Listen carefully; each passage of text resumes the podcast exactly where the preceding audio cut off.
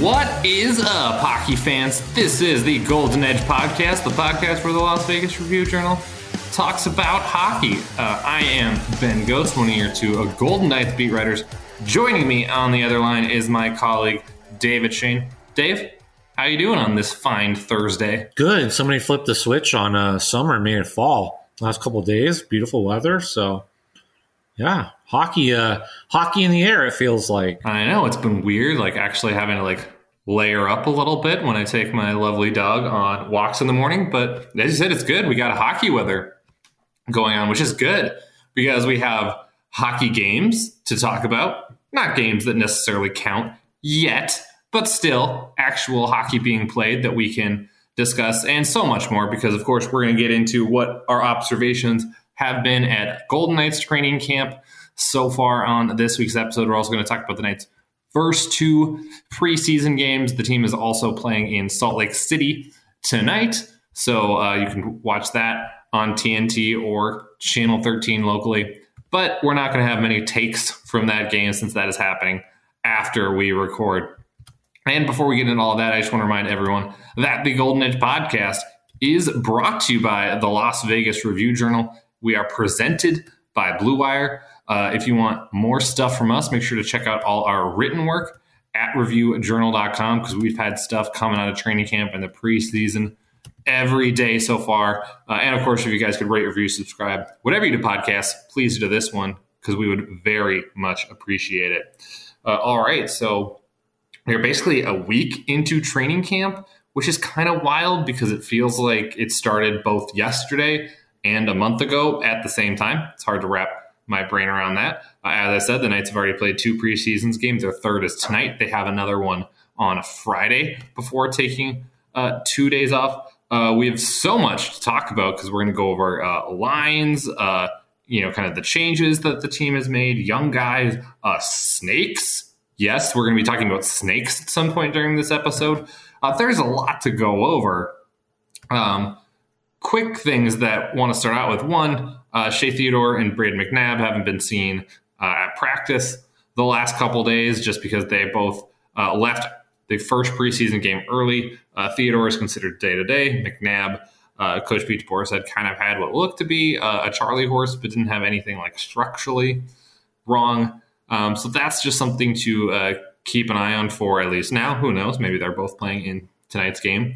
Uh, but the other thing I want to lead off with is basically the lineup and the fact that there hasn't been a whole lot of uh, changes so far. Top six still intact, where you've got you know Max Pacioretty, Chandler Stephenson, Mark Stone on the first line. Got the misfit line of Jonathan Marchessault, William Karlsson, uh, Riley Smith on the second line. The blue line is completely intact from what it was against, you know, from the team's last game against Montreal. Of course, there have been some changes in net where now you've got Laurent Brossoit uh, backing up Robin Lehner. But the only real kind of skater changes is kind of the bottom six where, uh, you know, Nolan Patrick is between Mattias Janmark and Evgeny Dadonov. And then you've got Nicolas Roy centering uh, William Carrier and Keegan Kolesar. And that's kind of what it's been since uh, essentially the first day of camp. Uh, so was there, you know, any surprises for you there, Dave? Any intrigue? Um, are you surprised at all that basically, you know, these are the lines that they've been set basically since day one of camp, there has been a whole lot of, you know, changing or experimenting going on? No, and I, you know, I don't know. It's hard for me to say without, you know, seeing a whole bunch of other training camps and you know, having other stuff to go off of and judge off of, you know, based on other coaches. Like I can only go off of what, you know, Pete DeBoer's done so far. And yeah, like you said, it's been those 12. We haven't seen, you know, really any experimenting, maybe a little bit, you know, within a game or something like that, you know, situationally. But I, don't think it's a surprise necessarily because I think if you were to take the roster and just write out one through 12 with the forwards, like those would be the 12 so then you slot them into their spots and go from there. I guess maybe the intrigue or, or the interesting interesting part has been like that we haven't seen Brett Howden at any point really with like the fourth line. We haven't seen him audition there at all, uh, or even really skate with what would be considered NHL guys.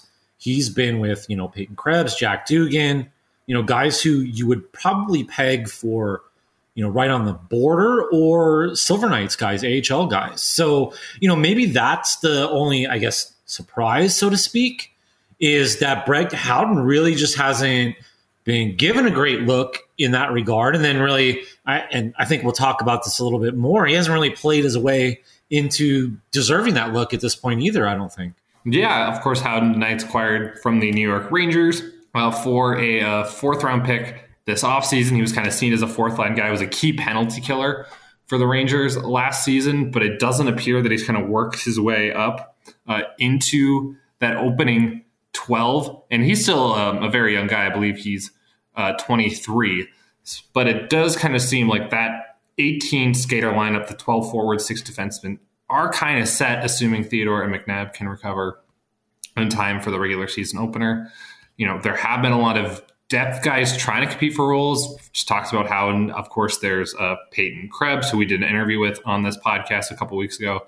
Uh, Jack Dugan, uh, Dylan Coghlan has also played in both preseason games on the back end. We saw uh, Kaedan Korczak and Peter DiLiberatore together on Tuesday. So, I mean, you've kind of touched on it, uh, Dave, but, you know, out of this kind of group of players, is there anyone who you think has significantly kind of either raised or lowered their stock or anyone that's really just kind of made a case for themselves that, you know, they do deserve a look to potentially crack that 18?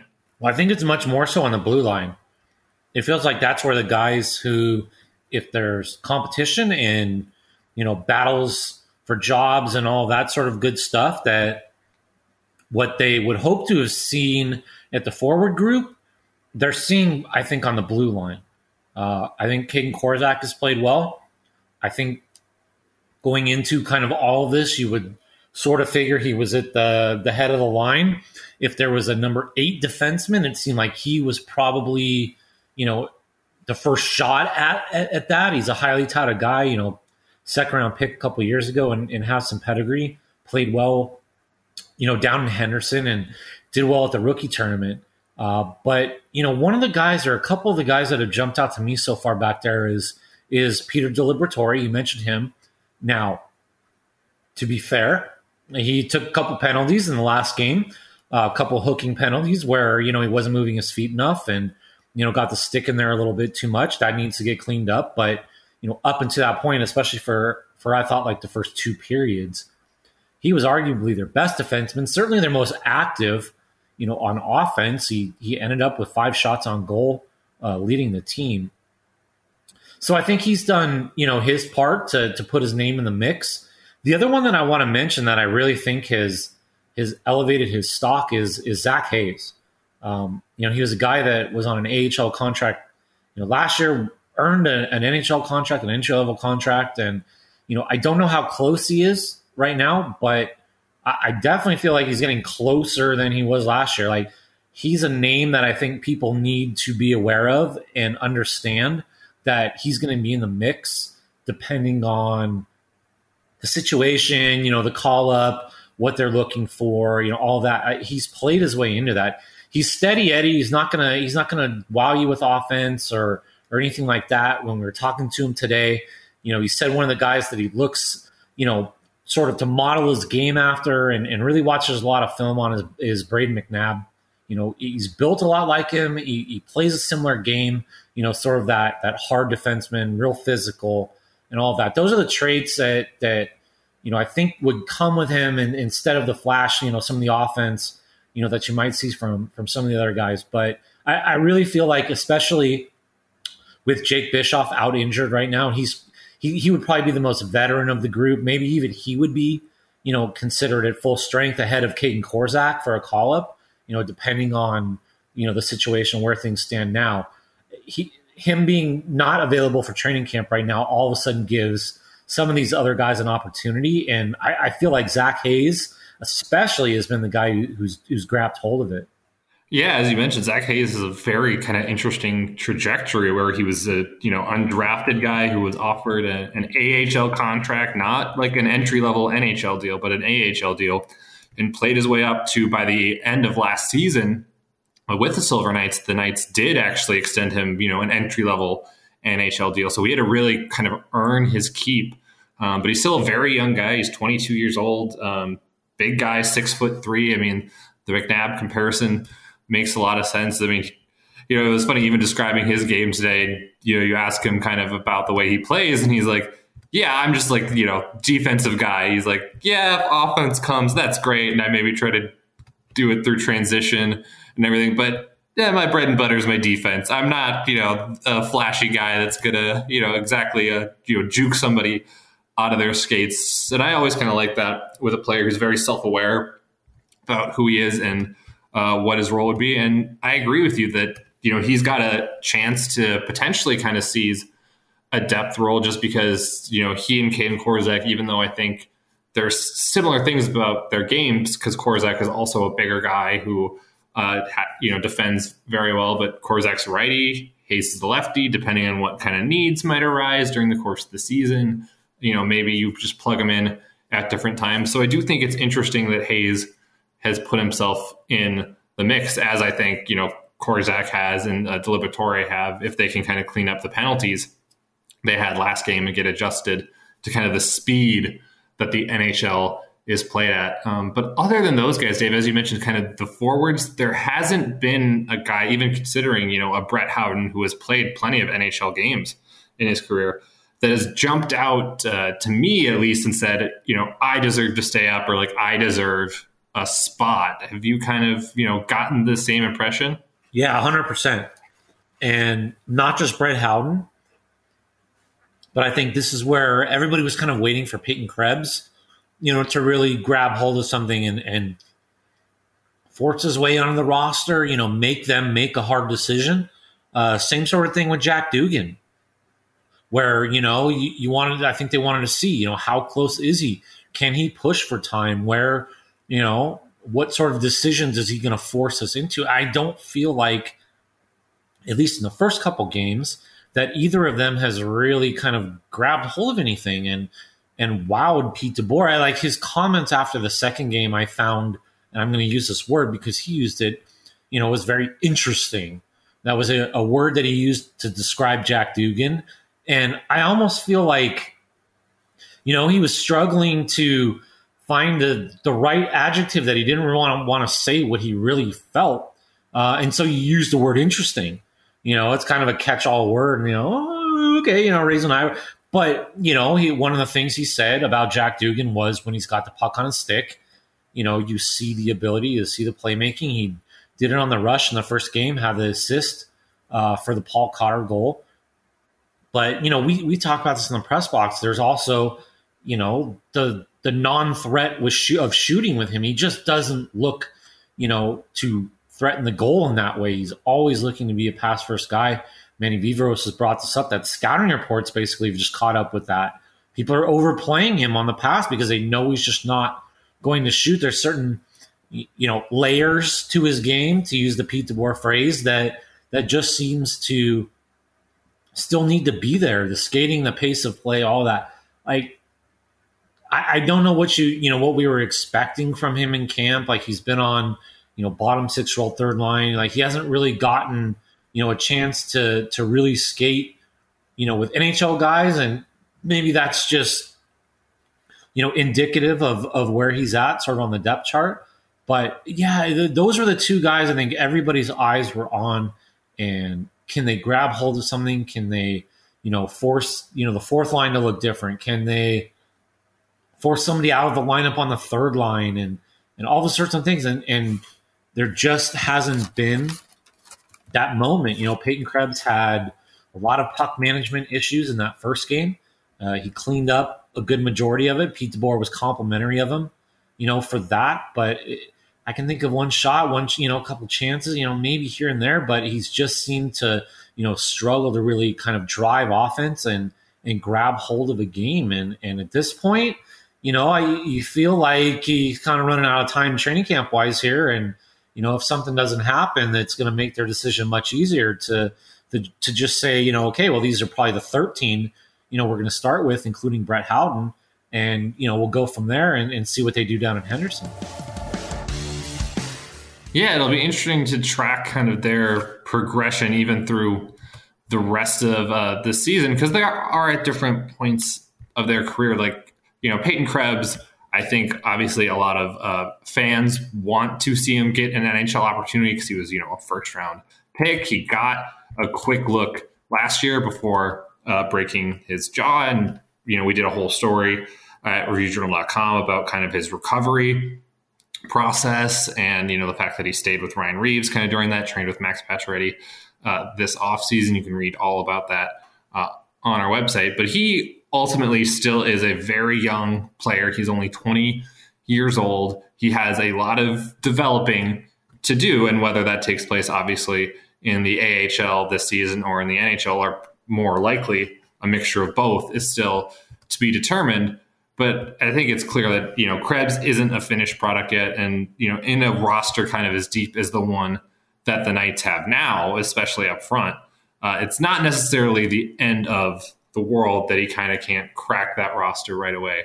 And I still don't think it's the end of the world for Dugan either. And certainly he will have a chance to impress in Henderson, where he had a very good rookie year if he indeed starts down there. But you've written, you know, you wrote a story in Rookie Camp, Dave, about how he kind of feels, you know, all right, the clock is, you know, ticking a little bit. He his entry level deal kind of expires at the end of this year. He's 23 years old. It kind of does feel like it's getting close to um, you know time for him, but there's you know still kind of the same refrain that we hear about him kind of over and over, where like the Pete DeBoer mentions, hey, this is a guy that needs to work on his play away from the puck. You know, you mentioned you know Manny Viveiros. Uh, we wrote a story last year about how they're working on Dugan to you know mix up his offense a little bit so he's not just a pass only guy, and that way the teams can you know respect uh, you know the different layers that he can bring to his game. And he's had, I believe, one shot on goal through two preseason games, so that's a work in progress. So it will be kind of interesting to see how this kind of shakes out for these guys, you know, if they go down. But ultimately, you know, the Knights have a uh, extremely deep forward group. I mean, you got a guy in Evgeny Dadonov who scored 28 goals in a season twice, and he's on your third line. So it's not the, you know the end of the line for those two guys in their development if they can't crack the roster. Uh, but I want to switch gears real quick and talk about the Knights' uh, number one goalie, who of course is Robin Lehner.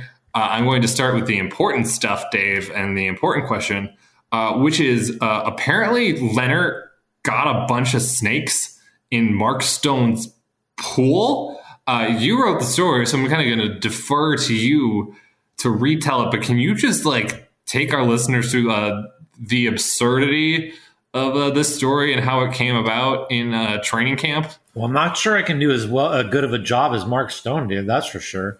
I mean, that was like a stand-up comedy routine from the captain. It was great.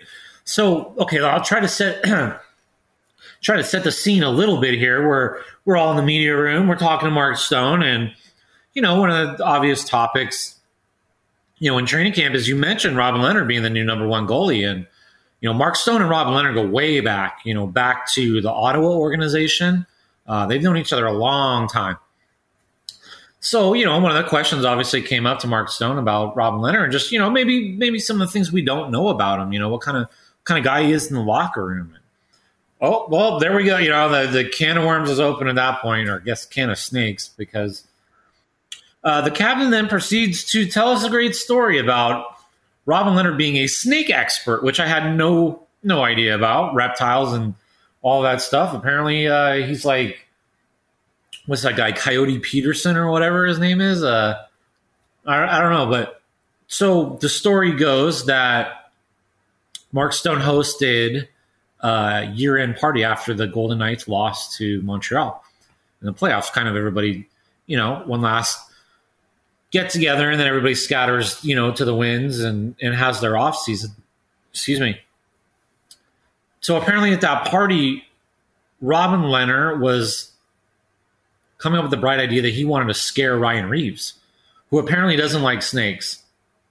And everybody who, you know, lives in Vegas, if you live up in Summerlin, which, you know, most of the players do, yeah, you know, you hop the, the fence in your backyard and you're pretty much out in the desert. Well, it sounds like Robin Lehner went out and hopped the fence and went poking around in uh, out in the middle of uh, of the rocks and and digging through the snake holes and, and trying to find as he said on you know some of the later podcasts, he was actually looking for a rattlesnake. He was ready to walk in there with like a full on viper and stick it in uh in Ryan Reaves' face. So apparently he came up uh, came up with goose eggs. Didn't didn't didn't find any snakes. But as Mark Stone said, a week later, five of them showed up in his pool.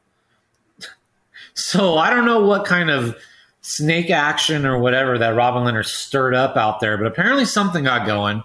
Apparently they all showed up in, Mark Stone's pool. And clearly, this is going to be a topic that we talk about for a long time because now I'm gonna I, I really want to know about Robin Lehner being like you know this reptile expert and whether he has any at home or what. Yeah, I just have so many questions, and really, you know, Stone provided at least a peek, you know, behind the curtain as to what. But I feel like there's so much more going on there that we just don't know about, and I'm well, there's got to be, yeah, fascinated to learn. So uh, I hope Lehner is prepared for zero hockey questions the next time he has to uh, stand in front of a podium and uh, talk to uh, us lovely media folks.